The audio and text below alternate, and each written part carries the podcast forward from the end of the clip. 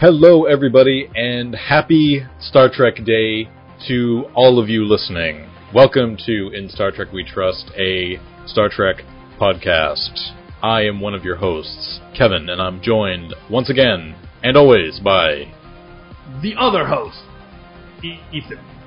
Today marks 54 years since Star Trek first aired on NBC television back Yeah. in 66, and it was So a glad Star Trek has a day. I'm glad they picked a day. Star Good Trek has a day. Great day to do it. and uh, it was a big day. This was the first time we actually kind of saw CBS. Not only, I mean, they acknowledge it every year, but they actually did something. I can't think of any time in recent memory where they've actually observed the day by actually doing something other than just saying, like in a tweet, "Happy 53rd anniversary, Star Trek. Here's a nice tribute video" or something like that, right? Like, this is the first time we've actually gotten something like this, to my knowledge. This is much more than they did for the 50th anniversary, right? Oh, completely so. I mean, we were discussing that at the end of our last podcast. They didn't do anything for the 50th anniversary except for release a movie, which didn't do very well. Yes, which is remarkable, and I think it's hopefully this is a sign that um, the, the powers that be at the CBS Paramount monolith that it is are, um, you know, Yeah. going to give Star Trek the attention it deserves. Uh, Yeah, I'm hoping that this is the start of something, right? It makes more sense to do this sort of thing now because now you actually have t- Star Trek shows in production. You've got a stream of content coming. I can understand before where like maybe it would not have been as easy because you don't really have anything new coming except for a movie every couple of years. But I mean, Discovery's been on the air for three years, so they could have at least done something then, right? And I mm-hmm. think this pandemic obviously has something to do with the fact that this is something that could have normally been done. Like, I think what we're seeing now would have normally been done at the annual Star Trek Las Vegas convention, right? But we were talking about this last episode. Conventions are fine; they're fun, right? We I, we guess, but you begin to realize: do we really need such a big production for this kind of thing? Exactly, and especially to use the Vegas one just doesn't really make any sense from a marketing perspective because Right. the Vegas one is closed down in a way that it's like it's a private company does it and they sort of keep things under wraps. Yeah. And I think where I expect it might go, which I think will make sense, is the Las Vegas, the creation, I think still does it Yep. for seeing the Enterprise cast reminisce. But I don't think they'll use them for big announcements anymore. No, I think mean, this is the way to yeah. I mean, I think with conventions, right, and and moving this stuff to being online, yeah, the thing that you lose mostly is the in-person aspect of it, right? Like if you wanted to get an autograph from them, or if you wanted to get a photograph taken with a cast member, like obviously you don't have that. They're kind of curbing that for some of these, where like they do these online events, and you can have like a five-minute Zoom call with like Doug Jones, which is cool, right? But even then, you're thinking like, oh, I'd still like to meet him and just get my photo taken with him, though, right? So, but I'm Yeah. hoping that this is the start of something. I mean, I know that all these different franchises have been toying with this idea. I mean, DC recently did the Fandom event, which you kind of gave a little bit of a mixed review last time we were Mhm. recording. But uh, I'm, Yeah, yeah, I think this is a great way to go. And I really do think that the autographs thing, when someday when the pandemic's over, will still be there. yeah, It just won't take the central. Um, it won't be so central, and I think that marketing wise, like I said, it, I bet you they they were obviously so many more people probably tuned in at some point during the day today than oh yeah. would ever show up in Las Vegas.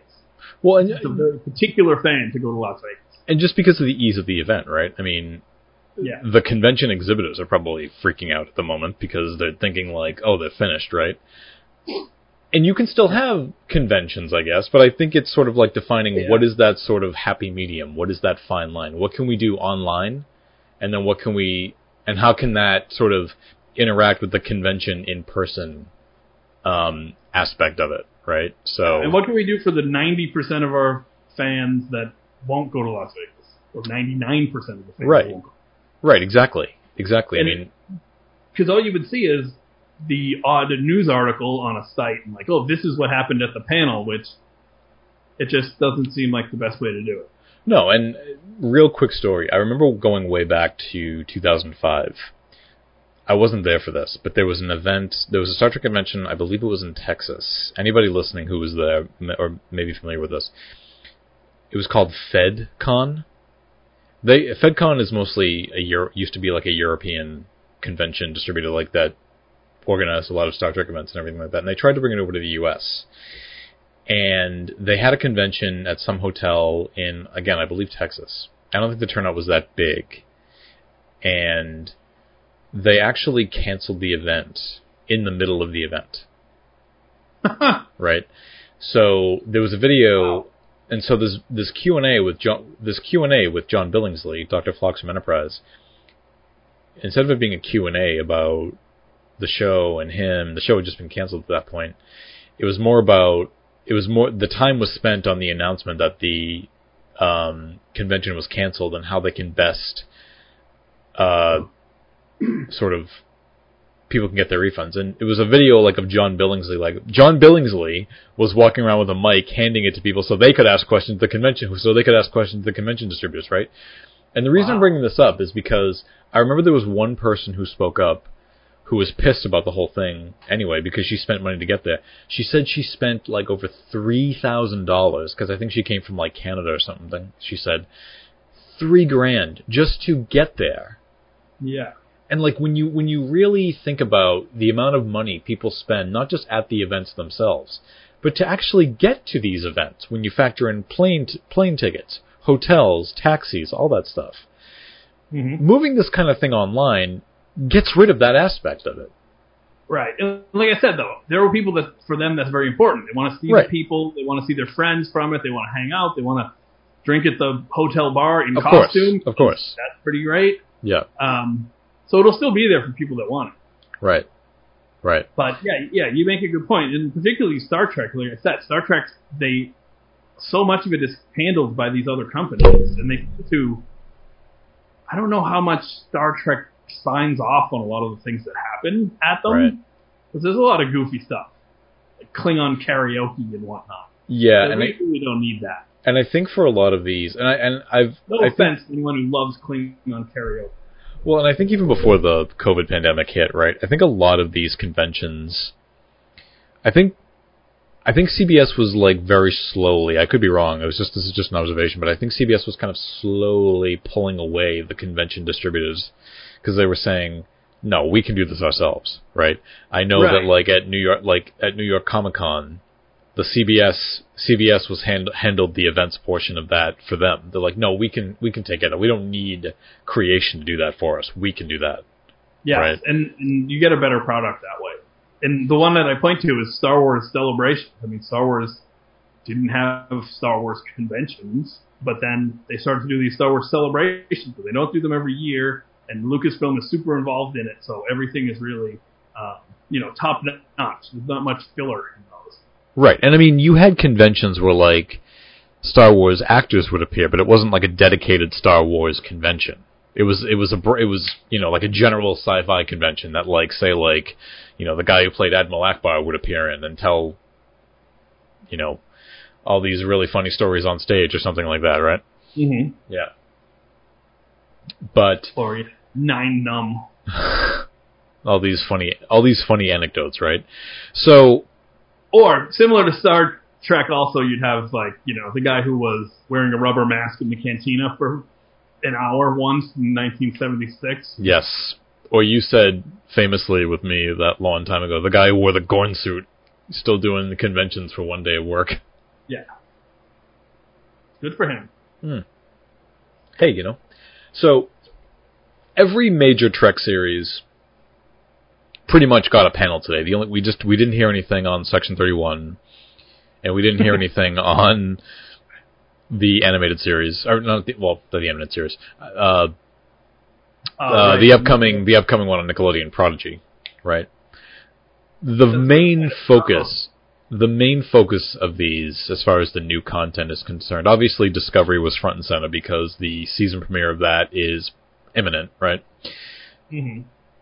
But next to that, Strange New Worlds got a shit ton.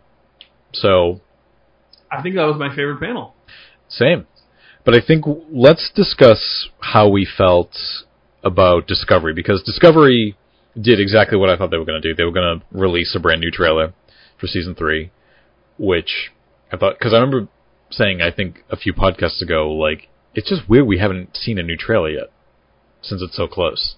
And then Mhm. when I got wind of the Star Trek Day, I thought to myself, okay, well that's probably going to be the best time that they're going to show it, right? So Mm-hmm. Um, I don't have much to say about. It. Um, There's I thought it was seemed you know the pilot looks interesting. We got a little more fleshed out. I think it just added to what I already expected from what we saw before and the rumors that we've heard. yeah, But it makes me more excited to see it. there's just there's so much about that trailer to unpack. I don't think I'm going to be able to get to all of it. I will just say that the things that jumped out at me the most was I'll I'll point out these little these smaller things and then I'll and then I want to give like some thoughts on where I think Discovery is sort of going as a whole. I have kind of a changed perspective on Discovery at the moment.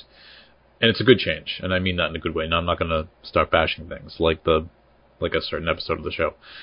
So obviously they arrive in the future and we get a better sense of what the world of the future is like. And I mean we're we're pretty much right about what it was going to be, right? I mean the Federation has uh, I mean this trailer kind of confirms that the Federation has sort of collapsed in on itself after a major event which is called which was called the burn oddly enough the burn and, and and she said, and Michael Burnham, and I, and the first Burnham. that's well, it's, and I had that thought. I'm like the burn, Burnham, what?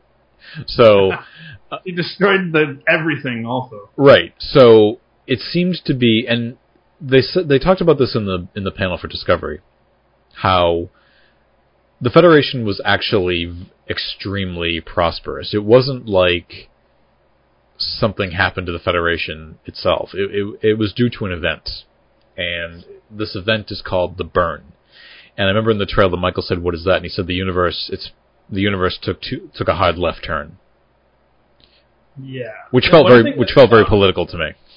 There, oh right. Well, it was already as left as it could be. Um, right. Oh well, the fact that they define it that way, yeah, Yeah, yeah, me too. But that is an expression. I know I thought about that. So I didn't say a hard right turn. So like that's not the express expression is a hard left turn. yeah. Um, What's the But- difference? I I don't know. Just, I don't know. So, okay, so I, I just thought it felt it felt to me like a um. It reminds me of you know how when when we talked about um, uh, Strange New Worlds and Yeah. it felt like no no not Strange New Worlds the um the third season of Discovery when we first heard about it and it sounded almost like the writers were reacting to every complaint by fans. Yeah. Yeah, exactly. And they're like, oh, okay, you want it in the future? We're going to go into the future. yeah, You know? Um, it all seemed reactionary. yes, but when they kept saying, oh, no, no, it wasn't the, Fed- the Federation didn't collapse. That felt like a reaction to the Picard uh, criticism, where because it seemed like they made a point to mention that a few times. No, no, no. The Federation was doing great. Everything was Right. fine with the Federation. It's not Right. their fault. Right. So that was just something. The thing that I wondered about, and this is going back to the first trailer that we saw for season three, when even though those words were not spoken, that it was heavily suggested that something happened. Because Book Booker says to Michael Burnham, like he suggests that that badge is a ghost. Her Starfleet badge is a ghost. So it clearly, like that meant something Mhm. Starfleet a distant memory or whatever. And I thought to myself, and I think there was even some speculation about this around the time of Picard coming out, when everyone was saying, or sort of misunderstanding it as saying, oh, the Federation's corrupt, right?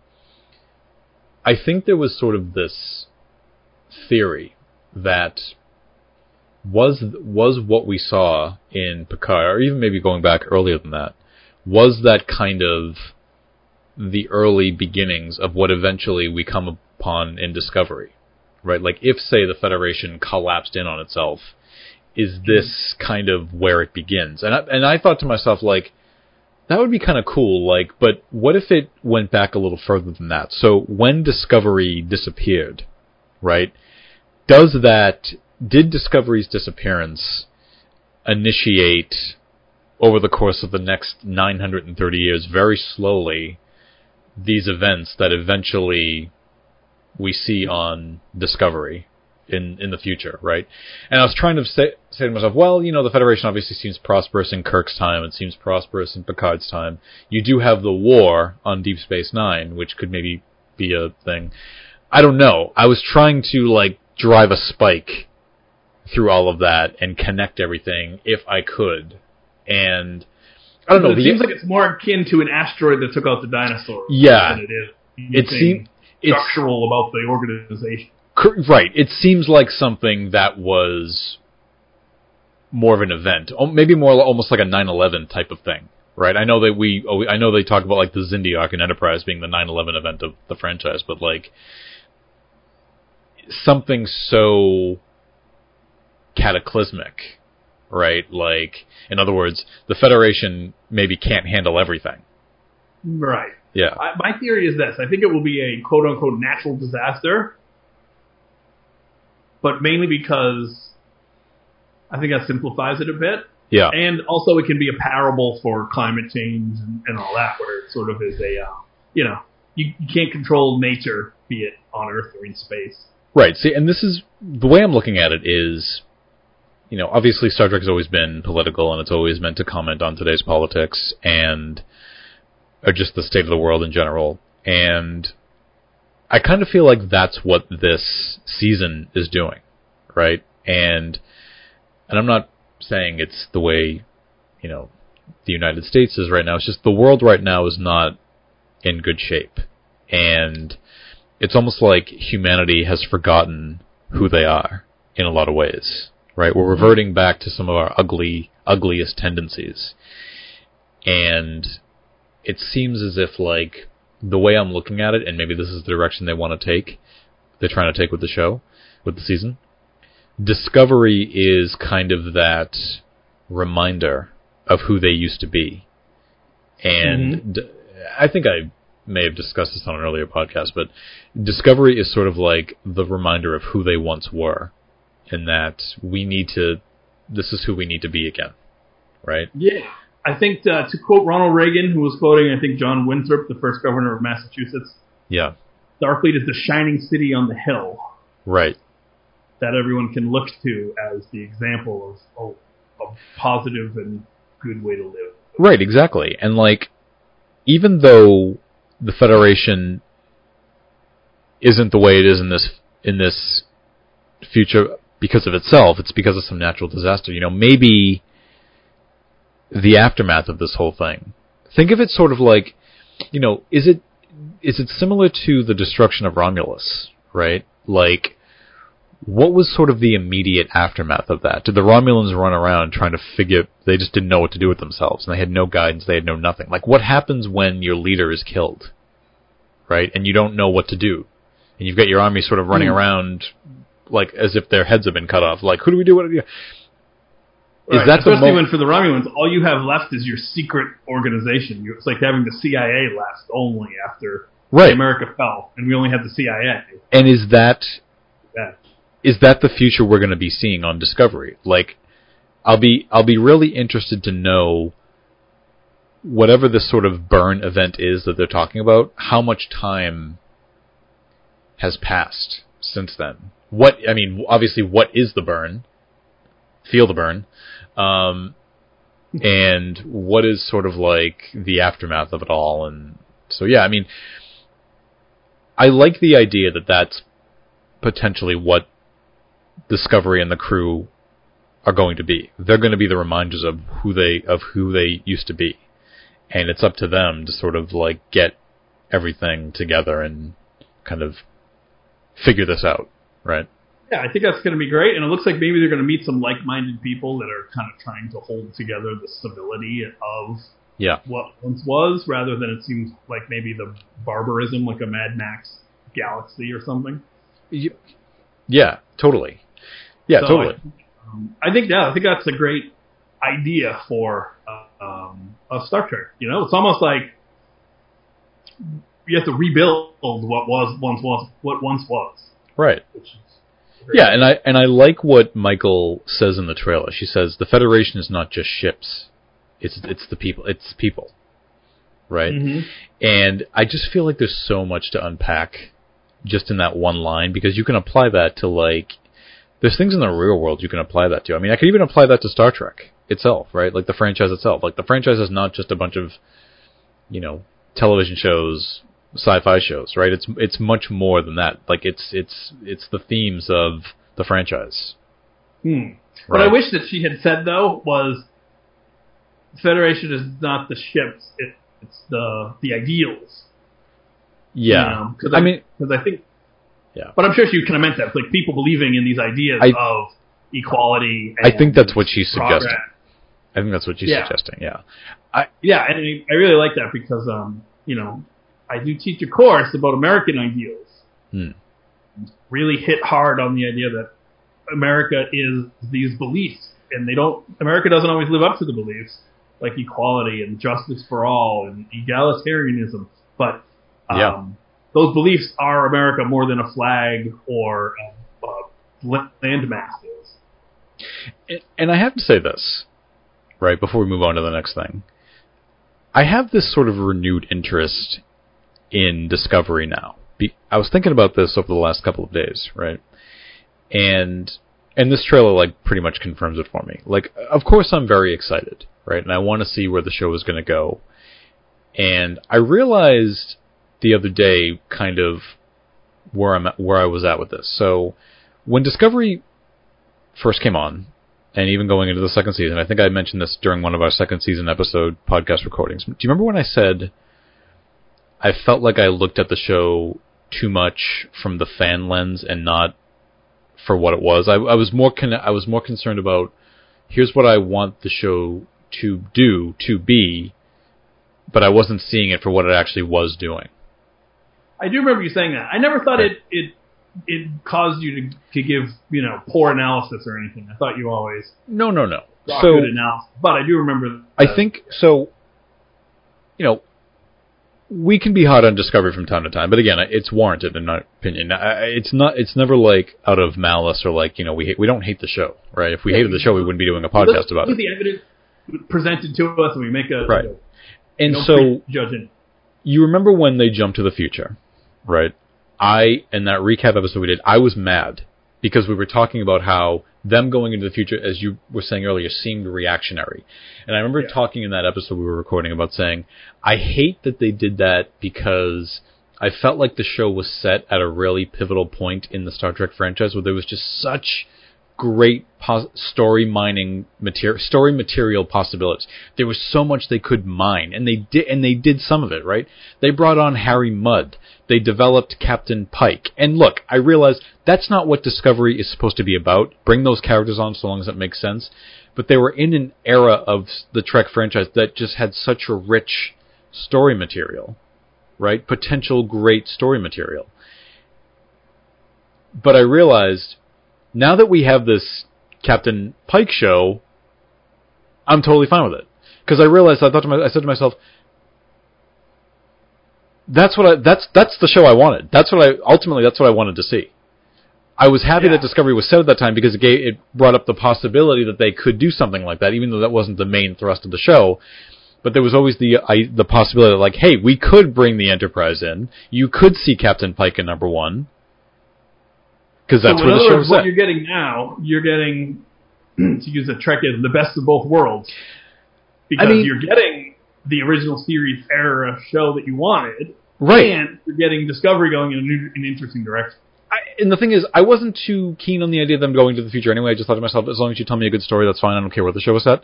But now, like now this now Discovery now that Discovery has kind of freed itself from that, and Strange New Worlds is going to be sort of picking up where they left off in a way. That level of judging of resentment toward Discovery is now gone. Which Here's I mean, my thought on. I don't know if that's a bad way of Like, looking at it, but and- like, yeah, I don't think that the, the resentment ever colored your viewing of it too much. yeah, So I was really bummed about how they went into the future. Yeah. Now that I see what they're doing with the fact that they're in the future, I'm Yep. pretty excited because I think they're, it's a really interesting idea. So I almost, I'm not going to dwell so much on the fact that I didn't love how they got there and why they got there. They're Yeah. there, and they seem to be setting up an interesting story, so I'm excited. No, agreed. And I think that if, because as I was saying, like ultimately it was a Captain Pike show that I wanted. I wanted it in a way, and just maybe I don't want to say didn't realize it, but had the had the Pike show not been announced, right? I can say I probably would have been watching season three with a little bit of a little bit of resentment because I would have just way way in the back of my head I would have been like, you didn't have to do this. You didn't have to come here. Like I don't think anything would have made me forget. Like I'm still angry at you for going into the future when you didn't have to. right? And I'm sorry, like that's a terrible terrible way as a fan of looking at it. Right? I think it's just you know, people have everyone has a great idea. Everyone has an idea of what the kind of story they want to see, right? And I thought that they at the time robbed themselves of utilizing that era by le- by going into the going into the future. Now, maybe that pers- maybe that thought of mine would have changed once I began to watch season three, and I would have been like, okay, never mind, it's fine. But yeah, I think I I think I still would have been a little upset. Right? Well, thankfully we don't have to be. Yeah. Oh, but really quickly on one more thing on season three of Discovery. So I don't know if you did you see this. So the new character Book Booker has a Mhm. cat. I did see this. He has a Maine Not- Coon, which is like my not- favorite type of cat. but not the largest cat in Star Trek history, because there was a larger one on the original series. Correct, Catspaw. Right, but that I that I mean, it's true. Kevin talks about Maine Coons a lot. yeah, I don't have any pets, and so I always have these like fantasies of pets. I mean, I like Shiba Inu dogs. I like, you know, you have pet rats that I'm in love with. But I always said if I ever were to get a cat, I'd want to get a Maine Coon. Maine Coons are amazing. Mm. Yeah, and as soon as I saw it in the trailer, I'm like, I'm like, oh my! And before they even like said anything, I'm just like, holy shit, that's a Maine Coon. He's got a Maine Coon. This is amazing. Well, now you have more reason to get a Maine Coon. Yeah. So, and I will say, just to kind of wrap up, I'm sorry I cut off your segue. Um, Okay. My hope is that with season three of Discovery, they finally sort of figured out, and and this is just based on the trailer that I've seen today. It seems to me that they have sort of a clear direction of what they want to do, and I'm hoping that th- that this is the season where the show really kind of finds itself and becomes like the show. Because in a way, I feel like we're almost getting a new show, right? And my hope is that with this upcoming season, they finally sort of hit it. Because you've heard me say it feels like that show has sort of suffered from identity crisis over the last couple of years. So I'm hoping that this is kind of it. This is the season where the show, where, the, where like years from now, everybody says, "Yeah, Star Trek Discovery, you got to watch it. It gets good in season three. Like that's when the show gets good." Hmm. Like I'm hoping, I'm hoping this is that moment for the show. Yeah, I mean, we would be watching it happen live, so it's harder to to notice, you know, because when you're watching it in on streaming, when it's um, you know, it gets good in season three, that's like a couple days away, but for us, it's years. Right. Right. So, who knows? A decade from now, when the show is done, and Strange New Worlds is on like season 18, um, we will. Uh, I'm hoping that Discovery will end up being a great Trek show in the long run, and we tell people when we watch it, "Yep, it gets starting with season three. It's when the show. It's when the show gets really good." That's only. That's my hope. So speaking of strange new worlds, Hmm. didn't fit as well, but we'll go with it. Now, like, this was the one I think we both felt most, um, you know, excited about and Yeah. happy about after seeing it. Agreed. Um, everything they talk about on this show so far, leading up to it, they're saying all the right things. Yeah, almost incredibly so. Yeah. That you're kind of like, okay, when are they gonna when are they gonna disappoint me, right?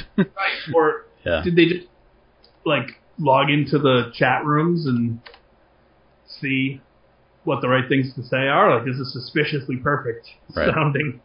Well, I was really, I was really struck by in the beginning when they talked about when they were talking to Akiva Goldsman and how he joined Discovery basically on the idea that he thought it was a, a Captain Pike show when it really wasn't, and he sort of um, made it sort of his own personal mission while being there to get those adventures on the screen. So they, you know, they were clearly thinking about this as far back as season one of the show.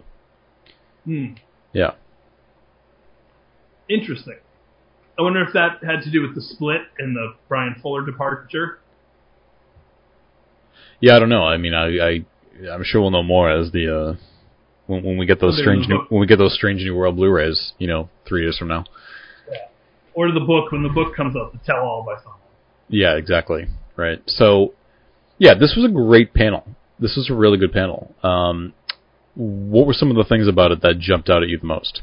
Um, Um, some that I thought were really, really exciting. Uh, so I'll start with one that stuck out. I, I think that uh, Ethan Peck's preparation, yeah, um, I'm very impressed with. yeah, He's watching a lot of the original series. He read I Am Spock and I Am Not Spock, the two Nimoy books. He's been reading a lot of just like a sampling of um, old ancient philosophy and different philosophies, just because um, I think that's brilliant because a lot of Vulcanism comes from a lot of these different philosophies. So I think that's great. Um, and it just seems like he really is taking it seriously. And he, unlike um, Zachary Quinto, who actually had Nimoy there to sort of give him the blessing, uh, Ethan Peck doesn't have that. So he, it really seems as though he's taken it on himself to make sure that he does the work so that, um, you know, the legacy will endure and, and he will bring as much of Nimoy into it as he can. I think so many things about this panel jumped out at me. And while we didn't get too much beyond what we knew already, we got some new nuggets, some new teases, but a lot of it was a reinforcing of what we already knew about the show, but going into like a bit of a deeper dive behind it, right? I mean, I loved how again, to completely stress the point, how they want to do episodic shows, that the only sort that really one of the few aspects of it that's going to be a continual story arc are the character character arcs, right? Although, despite that, they made some suggestion that the season is going to kind of build to something in the background, which I thought was very, which I thought was intriguing. Yeah, I kind of like that because I think it will be nice to have some continuity, but making it a sort of a minor part of it. Right. It kind of goes back to that old classic way of doing these type of shows. I'm thinking of the X Files, maybe, where Yeah. you had like the case of the week, but then you had the overarching mystery that was sort of would be revealed little by little, but it was mostly about the monster of the week or the situation of.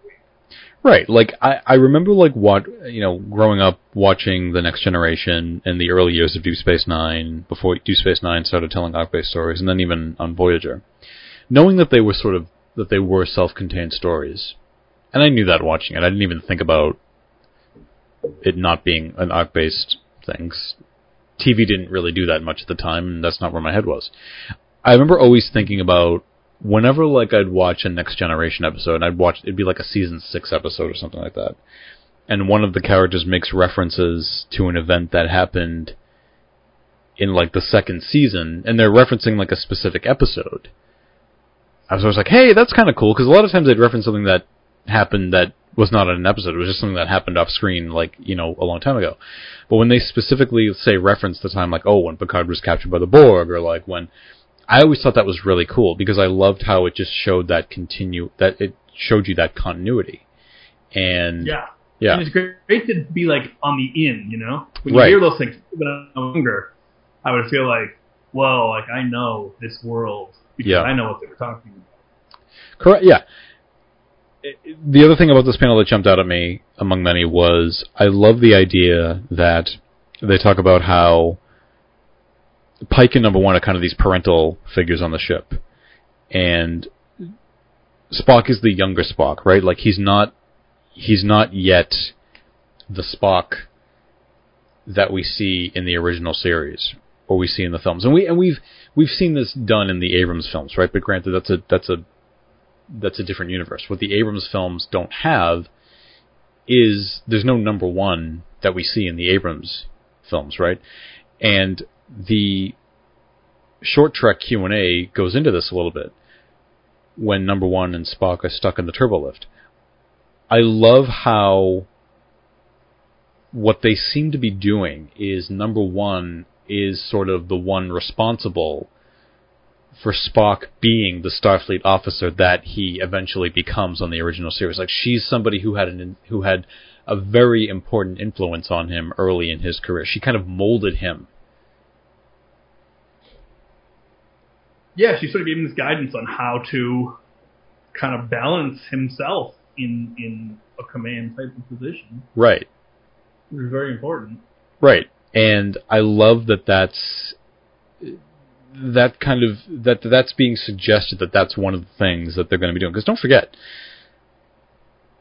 in the original series Spock is I mean Leonard Nimoy of course was the breakout star right and Spock became this very very popular character but at this point in the sort of franchise history right I mean granted you can't you have to factor out the real world for a second here like Spock is not that Spock yet right? Like he's so if like in other words, if I'm thinking of the show Star Trek: Strange New Worlds and the order of the cast is being billed, like Ethan Peck's probably going to come third. He's not going to come second. Rebecca right. Romijn's probably going to come second. Right. Right. Like Spock's not the main. He's going to be a heavy focus, obviously. Yeah. But I, yeah. actually, it goes to what they said, um, which is sort of funny. But they said how this is the longest um, pilot to series pickup in television history. Yeah saying that the cage was the pilot for this series because in that show you really in that, in that episode you really did get the sense that Spock was the number three very much. Right. He was sort of like oh the weird alien guy, but it did seem to be more about um, number one and Pike. So I think that that is interesting to almost take it back to that. Plus, he's not as accomplished as he is in universe. Um, right. As he is when we see him, especially even beyond the, the original series, but after that. And so I think we know that he has Pike's complete trust. Yep. Which is big, but it's going to be interesting to kind of see him turn into the Spock that we know, perhaps. Right. Yeah, totally. And you had mentioned this before we began recording. You liked that they that specific question was asked about sort of the the original series aesthetic coming into play as the show evolves over time. Yeah, they're using design elements from the '60s. Yeah, which is cool, and I hope that they took a trip to um, upstate New York to Ticonderoga at some point. Right. To really immerse themselves in the original set. or just film there in general, right? Um, yeah, like I'm hearing everything they talk about on the show, it's like like you know, yeah, sign me up. I mean, I've been waiting for the show for 20 years. Like this is the Trek show that I this is the Trek show that I've wanted for so long. And this was Absolutely. the this was the Trek show I didn't realize I wanted until the second season of Discovery came about, right? And I think like I know we've discussed this on past podcasts discussing the what the potential this show could bring. And even though, from a Star Trek perspective, it's not going to be doing anything new, right?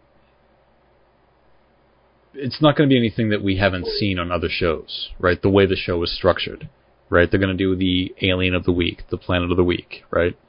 But right. given that the other Trek shows that are on the end, I mean, well, Lower Decks, I guess, but Discovery and Picard are not doing that. And so, even though Strange New Worlds may be going back to the basics, it's still refreshing within the kind of landscape, current landscape of Star Trek shows that are on the air right now. Definitely. And I think that the thing that they're going to do that I think is going to make it really exciting is they're going to take the situation of the week, but they're putting a real emotional heft into it, it seems. Yeah. Especially what um, Anson Mount said about how he knows how he's going to die, what's going to happen to him, and he has a decision to make. Does he take the promotion that he knows will in some way lead to him and his horrible death? Right. And what is it that makes him still do that despite all the horrors that await him? So I think adding that monster of the week with the emotional depth and like more modern kind of character character development, I think could be super exciting and really really good. Yeah, and what was that thing that they had said? Um, number one's background that Rebecca Romijn had mentioned. I was extremely intrigued when Rebecca Romijn had mentioned that. I mean, she didn't go into detail, obviously, but that number one has a sort of mind blowing backstory. This is a character, obviously, between the three of them, has been developed the least. And so, I mean, that story could be anything, right? I, I, I getting right. to know what number one's backstory is is just it's so exciting to me to learn yeah. what that could be. And she mentioned that it was really surprising to her. And so obviously she obviously she's taking this role very seriously. She thought about the character a lot. Right. So that's even more exciting for us, but it's exciting for her. Yeah. Absolutely. And and like again, I know I've stressed this point so many times as we've talked about the show, but the idea that we're able to get an entire series dedicated to literally just exploring the era in which Captain Pike commanded the Enterprise. I mean, you and I had talked about after Discovery went to the future, like, and this is before the show was announced, right? After Discovery went to the future, if they did do a Captain Pike show, would that show suffer from the same perceived issues we thought they we thought they were having with canon in the second season of Discovery, hence why they went to the future, right? And I remember I kind of pushed back on that a little bit because I said, well, I feel like that's an issue that they made for themselves on Discovery, but at the same time, if they're just strictly doing a show about exploration, yes, there are things that you can't do. I mean, obviously you can't you know, destroy the Earth or that sort of thing. Yeah, or find species that you, or planets that you know were discovered later. Correct. Same thing that they did on Enterprise, right? The exact same things there. Mm-hmm. But the fact that they're out, they would be out in space exploring, right? Maybe not to the home base all that often. They probably wouldn't be back to Earth at all, right? Like I said, they could do. I mean, having to steer clear of the things that we just mentioned, maybe a couple and a couple other things, but more or less. But as you know, you can sneak things in if you want to like you can Borg on Enterprise. You can sneak. I mean, it's it, granted you are kind of walking a little bit of a fine line, right? So there are things that you need to avoid because canon dictates. You know, we can't see this species until the next generation, right? But at the same time, you can't introduce too many new things because then the idea is, well, how come we never saw this on the next generation, or how come we never saw this on? T-? Right. Although, to be fair, think about all the things we saw in the original series that we never saw again. It's true. It's true. And I also and but five percent of everything we saw we never saw again. That's and that's the safer route, right? Even though you could say, well, how come, right? But like, I mean, we never saw the gangs of Chicago on Next Generation. We never saw. It's almost as if Next Generation exists and does not exist in the same world as the original series in some ways. Right. We never saw the Q continuum in the um, right original series. We never saw Abraham Lincoln. So, like, no salt vampires. But I also say to myself, it's a big galaxy. Exactly. Picard goes this way, Pike went that way, right? You know, yeah. like it's. And each planet is going to probably have its own unique and different type of life. Right. And society and everything. So I, I yeah, there are lots of stars. I think it's.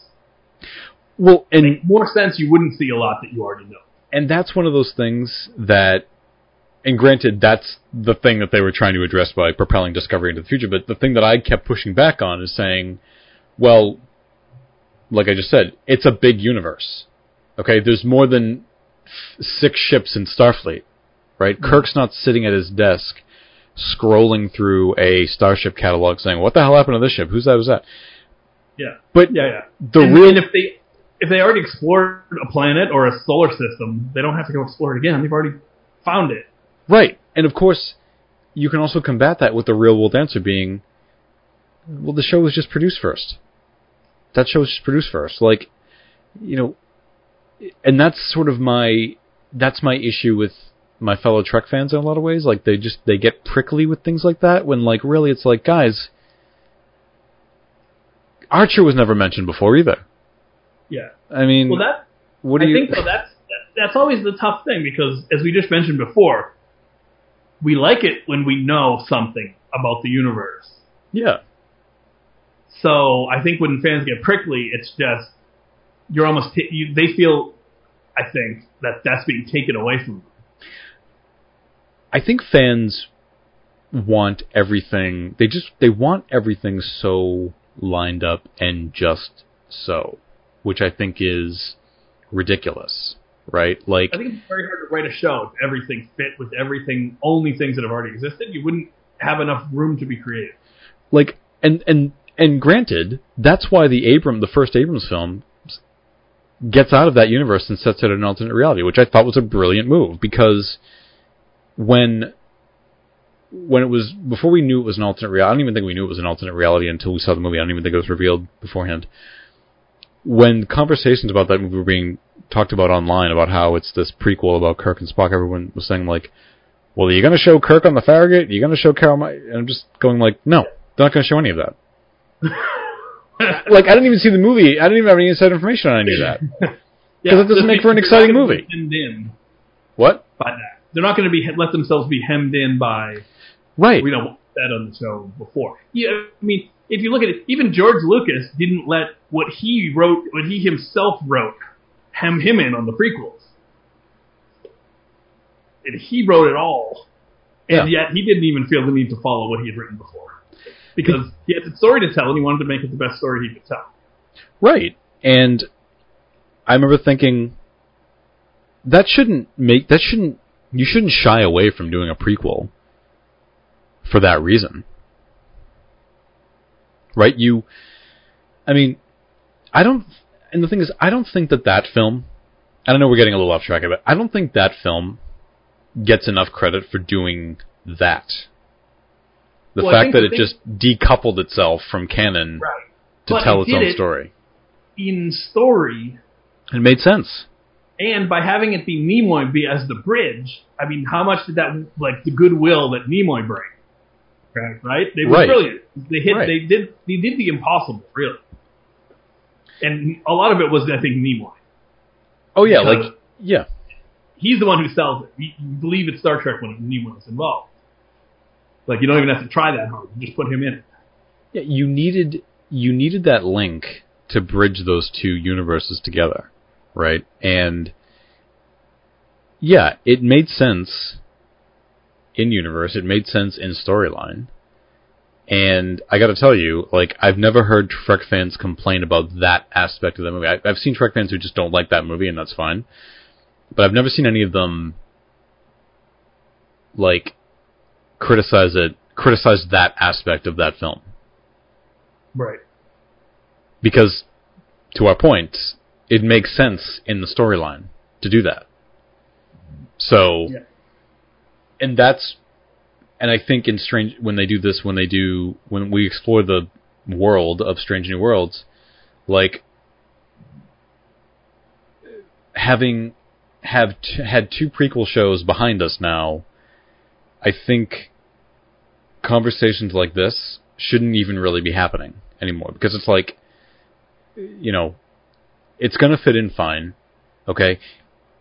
Quit asking the questions well how come we never heard of this species again on next generation on that species again? It's like because because it, next generation was produced first that's why. Because we don't have a time machine. Yeah. that's that's it. Yeah. if anything you're one that I expanding the universe.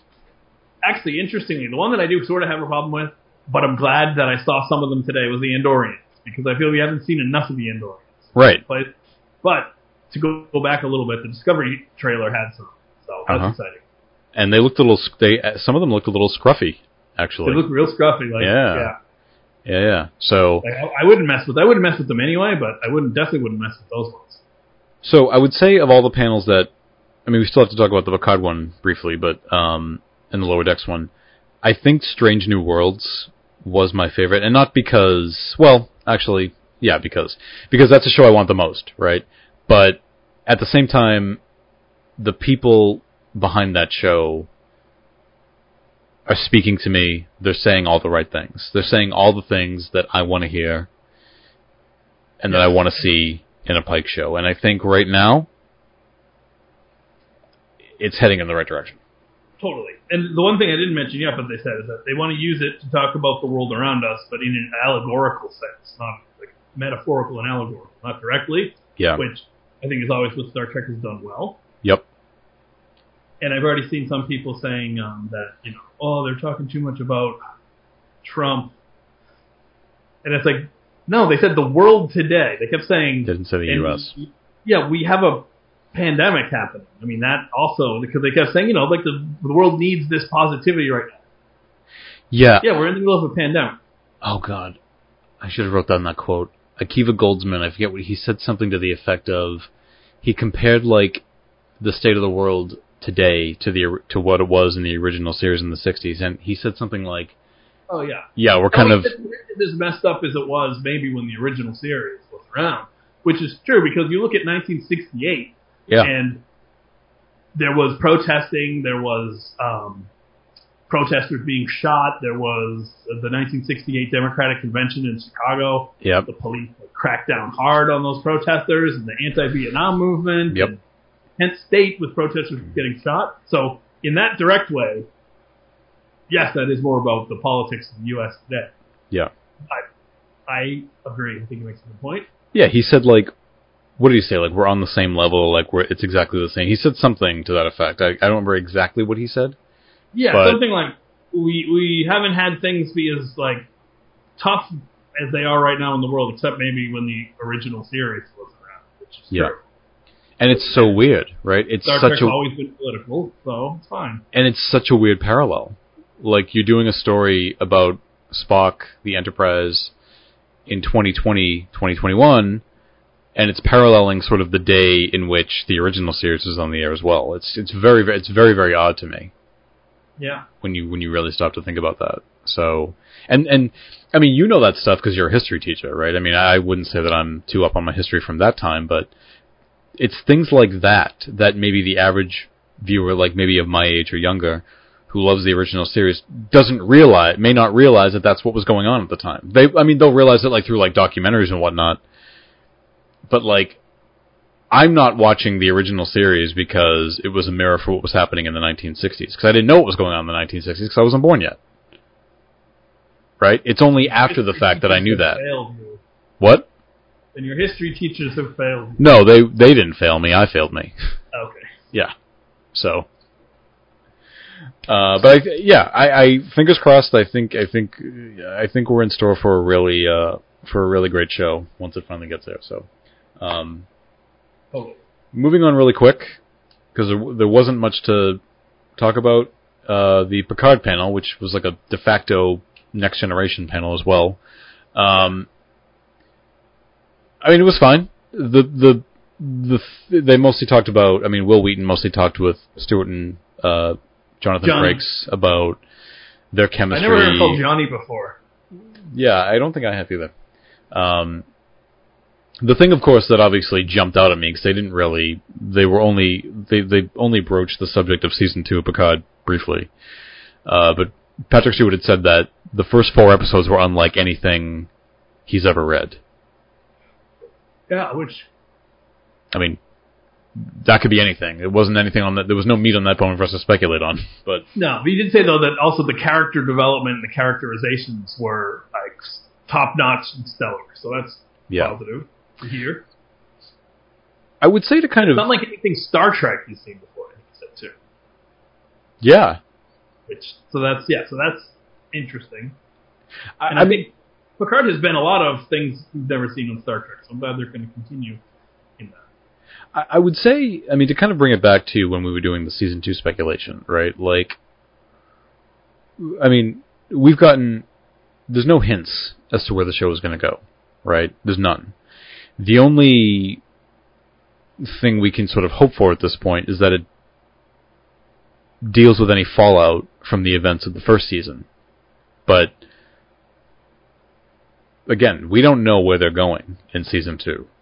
No. And is I mean, it's kind of a hard question to ask, but because I really I really wouldn't be able to answer it either. But is there anything you would want to see next season?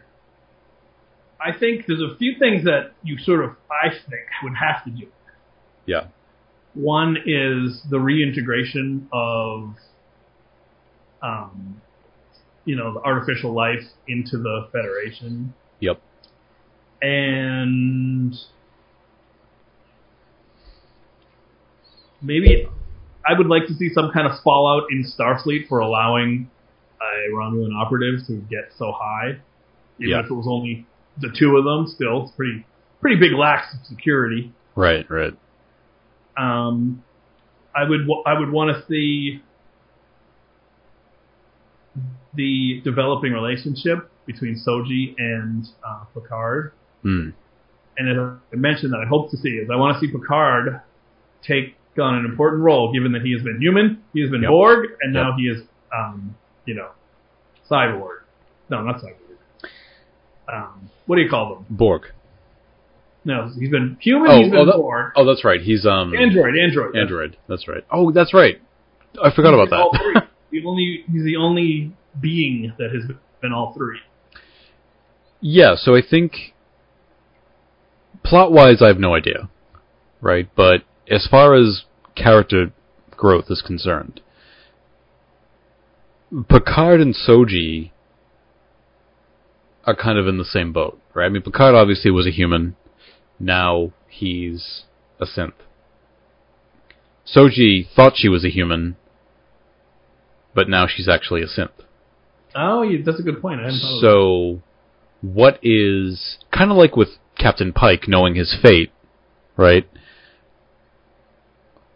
How is this going to inform, and even going to Discovery with Saru when he um uh went through the um God, I wish I get the name of that when he lost oh, his puberty. yeah. Like yeah. Um given that the, these big transformational changes in these characters, how is that going to inform where they go? And even as as actors, how you know how they play them. Um, right. Yeah. point. Here's a, here's a big question, right? So we know what it's like when we sit and, you know, when we're sort of absent-minded and just thinking about whatever, not doing anything in particular. Yeah. Is that going to feel the same for Picard being Right. Android now? Or is that going to feel totally different? Is he going to be fundamentally the same? Or is he going to be like a program, a Picard emulator almost? Yeah, that's, and I mean, I remember they went into that. Uh, they, they, I mean, not that directly, but I remember like in the finale, he he said something about like, so am I gonna live forever now? And they said Mhm. no. Yeah, we programmed you to age and die. Yeah, yeah, yeah. So yeah, yeah, But programmed. yeah. I'm assuming that could be like? reprogrammed. right. Yeah, or they could just download him into a you know a better uh, younger body. Right. But I wonder what it like feels like. Like when he drinks a cup of uh, um, Earl Grey hot, is that Yeah. going to taste? Is going to feel the same? Is he going to get the same pleasure from having it? All those things. Yeah. So I, I, I again, while I can't make any, I could speculate till I'm blue in the face about where they could go with the plot, but again, there's no meat on that bone for me to, for me to even make any guesses. They they could do anything at this point for all for all I know. Yeah, but you I do can- think it's good to look at like the big ideas and hanging threads. Well, that's that's really all we can do, and I think we can at least speculate on the most important aspects of that of any Star Trek show, and that's where the character's going, right? And given what happened with Picard, given what Soji now knows, yeah, how does that inform the character's decisions next season? right? Yeah, I think it would Um, be sort of a cop out to have it just be, okay, we gave Picard a new body. He's going to die at the same time. He's pretty much just Picard. Let's just move on.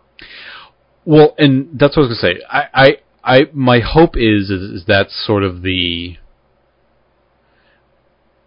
I'm hoping that's a main thrust of the season, right? Like I'm hoping that that's sort of the main character theme for him that season is him Yeah. dealing with. I don't want him to just get a new body and then forget about it, Right.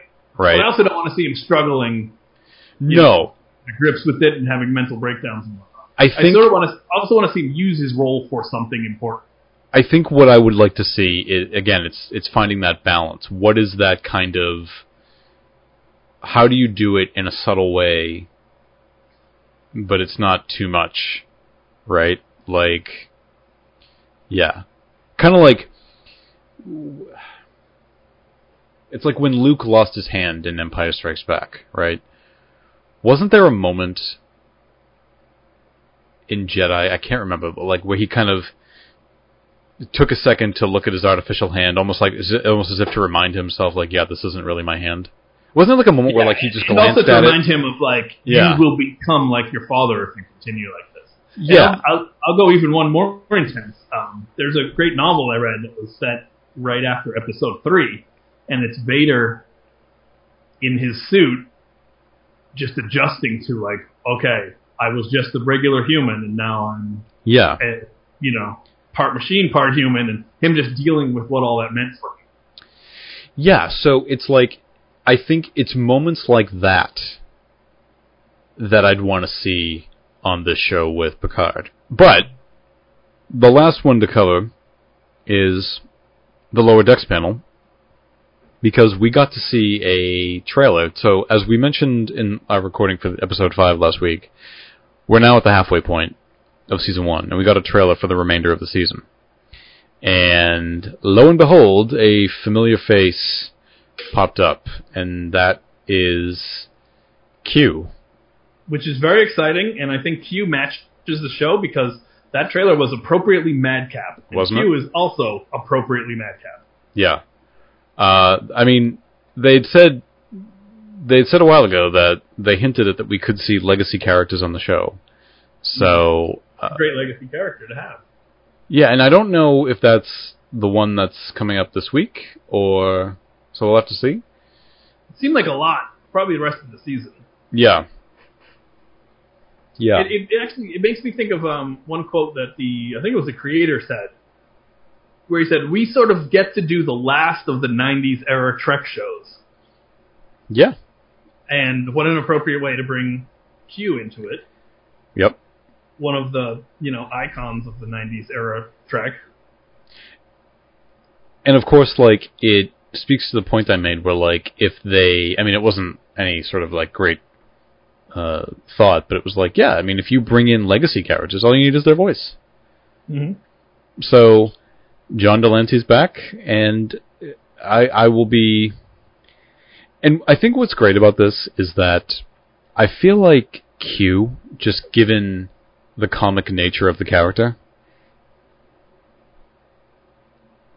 I'll be really. It'll be. I think it'll be really funny to see how he fits into that. I feel like it's like a perfect place to bring Q, just the way that show is.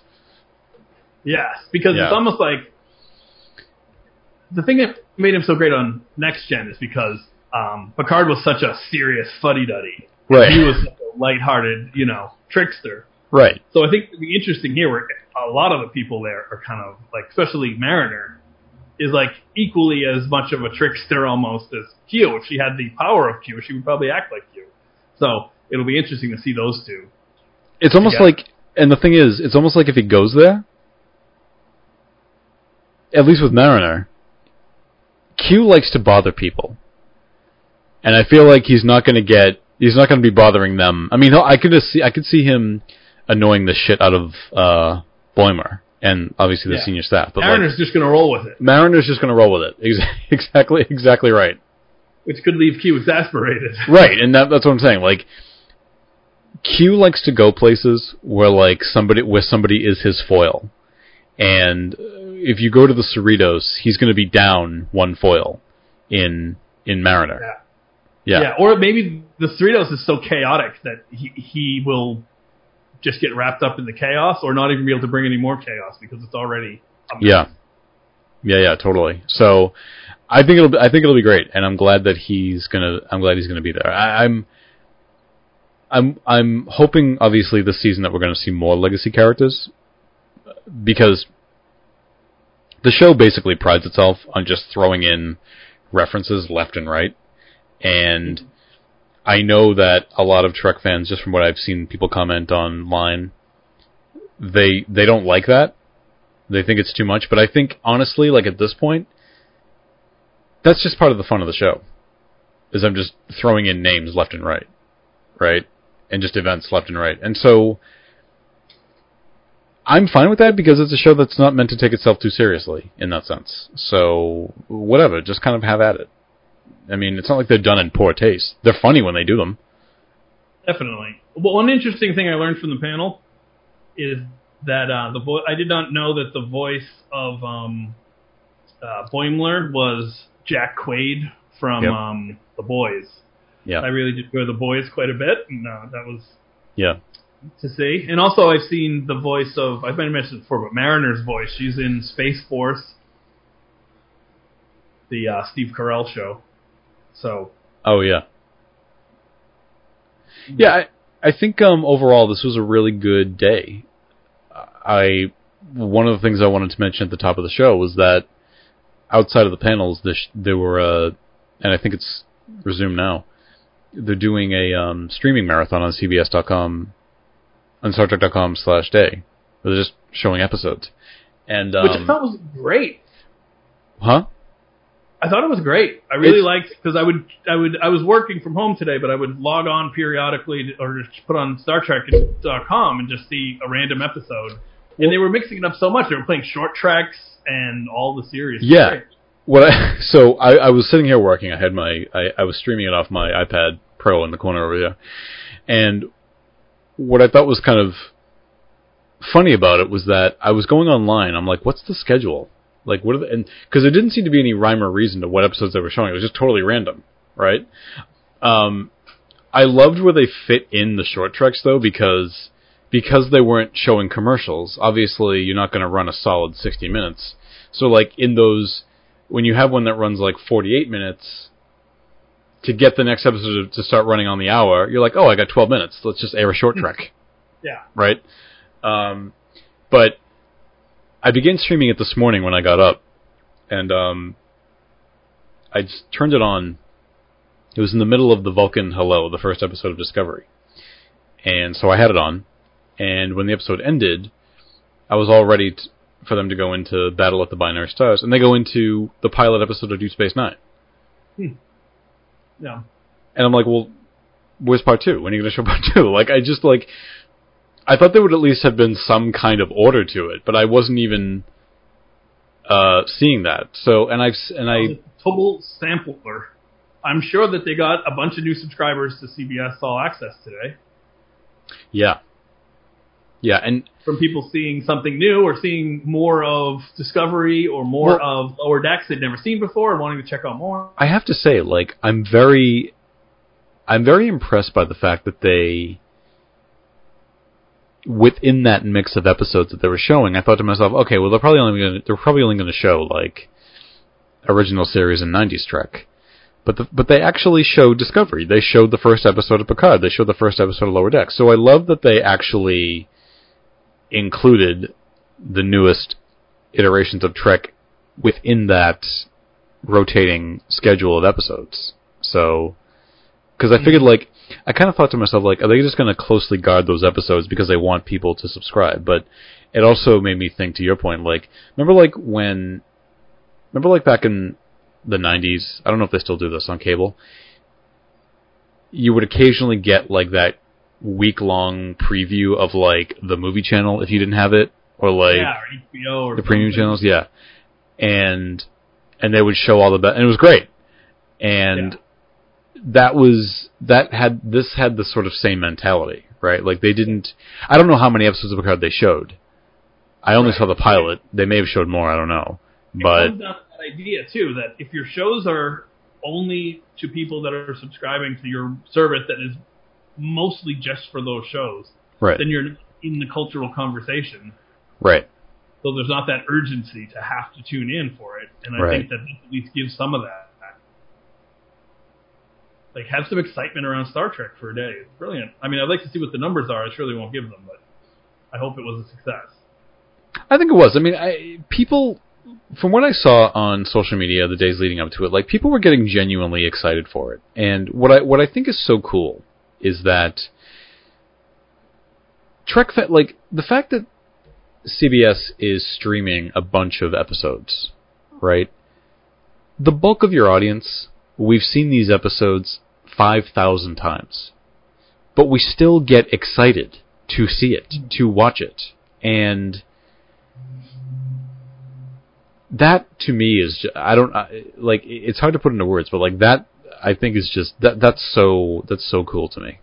Like Yeah, and especially if they could bring in some of the fans who they've watched the shows not any not not from Discovery onward. right, And so they, you know, they love Star Trek and they hear about Star Trek Day and they tune in and maybe they see some of the new things and they get a little more excited and maybe, you know, they check out CBS All Access or they tune in for some of those shows. I mean, that's the best possible because they're bridging and mixing it all and, Right. and we're really saying this is all Star Trek like by I, re- putting all the episodes together. I remember some time ago when TV Land, this is probably like mid 2000s, TV Land picked up the rights to the original series. And people on the Trek BBS were like really excited. And I thought to myself, why are you excited? This show's been on syndication forever. Like, what? you probably own it on multiple formats. Oh, You probably like. I don't understand why you're so excited, and it just, I just didn't. It just didn't dawn on me at the time. Like, Trek fans just Yeah. love watching Trek no matter where it is, Yeah. even if I don't own it. Just you know, and As a non-cable person, I do don't fully get that. yeah, especially when people say, you know, like whatever movie it is, like Star Wars. If there's a Star Wars movie on, I'll stop everything and watch it no matter what. yeah. It's But- it's it's because it's I it works. it's because like it's it's almost like comfort food. It's just it's on. I watch it. Like if I just happen across it, yes, it's I may have it sitting over there on the shelf. Yeah. I may be able to uh, watch it on iTunes, you know, have it up in seconds, but it's right there. It's on TV. I'll just watch it there. yeah. Right? Yeah. And plus, it, it may hit that sort of a Pavlovian response for us of like at eight thirty, I gotta watch the show I want to watch. It's on at eight thirty. Yeah. Like there's Yeah. something nice about that. Well, so and I I was gonna I was gonna mention this at the top of the show, and I just it just totally slipped my mind. So I I mean, you know, I've been a, a Trek fan my whole life, but like something kind of occurred to me early this morning um, about the franchise. So that I never really gave much thought. So you know, Star Trek Day, yes, it's exciting and that sort of thing. You know, streaming the episodes, episodes that I've seen, as I said, like five thousand times each. But I never really stopped to think that, like, the show, the, the franchise has been around. I always sort of, in a way, took the franchise for granted, like it was always been there. But I never really stopped to think about just how much of it there is. And, like, 54 years later, okay, I, I was doing the math in my head as I was making, as I was out getting lunch today. There are 10 shows with three more coming for a total of 13, 13 shows. There are 13 movies, right? Like 12 spin-off shows from the original series. Like I hmm. can't think. What is it up to? Over eight hundred episodes. Yeah. Oh yeah, yeah. Yeah. Um I think about I think we're at about I think we're we're zeroing in soon on the on the um on the thousand thousandth episode. Like given like my worthless knowledge of TV, I can't think of any other show that has spawned that many spin-offs. Right. Even Law and Order doesn't hold a candle to Star No, Trek. like I my Probably go- the next closest though. Well, I mean, my my mind went to like All in the Family, but because that was a lot. But like, I think it's only like six. I want to say, um, Right. and I say only like, but you say that like, you know, Law and um, Order the Law and Orders I Law and Order. more like Star Trek because they take a premise Right. they put it in a new situation, and generally all of them have run for pretty long. But yeah, there's only about five or something. I just, I, I just, I- for some reason today, like it, it's ju- it was something I never thought of, and then it just sort of like hit me in the face. Like Jesus Christ, like, like when I was watching the original series panel today, and they were talking to George Takei. Like I would love to ask him, like George, you you you were on the original series, right? Obviously, back then, you had no idea what was what was going to come of the show that you were making. Like when you look at it now and you see that there are there are twelve spin-offs from the year twelve spin-offs. Like can you even fathom that? Like what are your thoughts on that? Like can you even does it even register? Like it only just registered with me now. like it just I didn't even really stop to think about just how many of how much Star Trek there really is. I feel that. Ah, I can't do it with Takei. Yeah. I mean, here's the thing. You're a comic I think book you've been asked that. I think everybody gets asked that. you're a comic book person. Yeah. Right. Oh, yeah. It's, so yeah, And I mean there's obviously We got- equivalencies to this in in the comic book Batman's world. got 80 Yeah. years, which isn't that much more really, but yeah, I mean, but it is. It's like on a level of Batman Right. more than anything. Remember, Star Wars, for all it's that it is, for the most of the time, it was only six movies. Right. Right. And then it, recently it started to expand with a bunch of shows, which has been great. But it's nowhere close to where Star Trek is. But then I guess if you talk novels and all that, but Right. We have definitely gone on. We have definitely gone on way too long. Um, we'll be back on Thursday of this week to discuss episode six of Star Trek Lower Decks. But uh, yeah, we just wanted to, tell a friend, tweet about us, rate us. and we hope you all had a wonderful Star Trek day. And uh, yeah, we hope that the events that they did today are sort of the beginning of uh, setting the stage for um, what's to come in the next few years. So, Yes, long life and success to you all. all right, see everybody Thursday.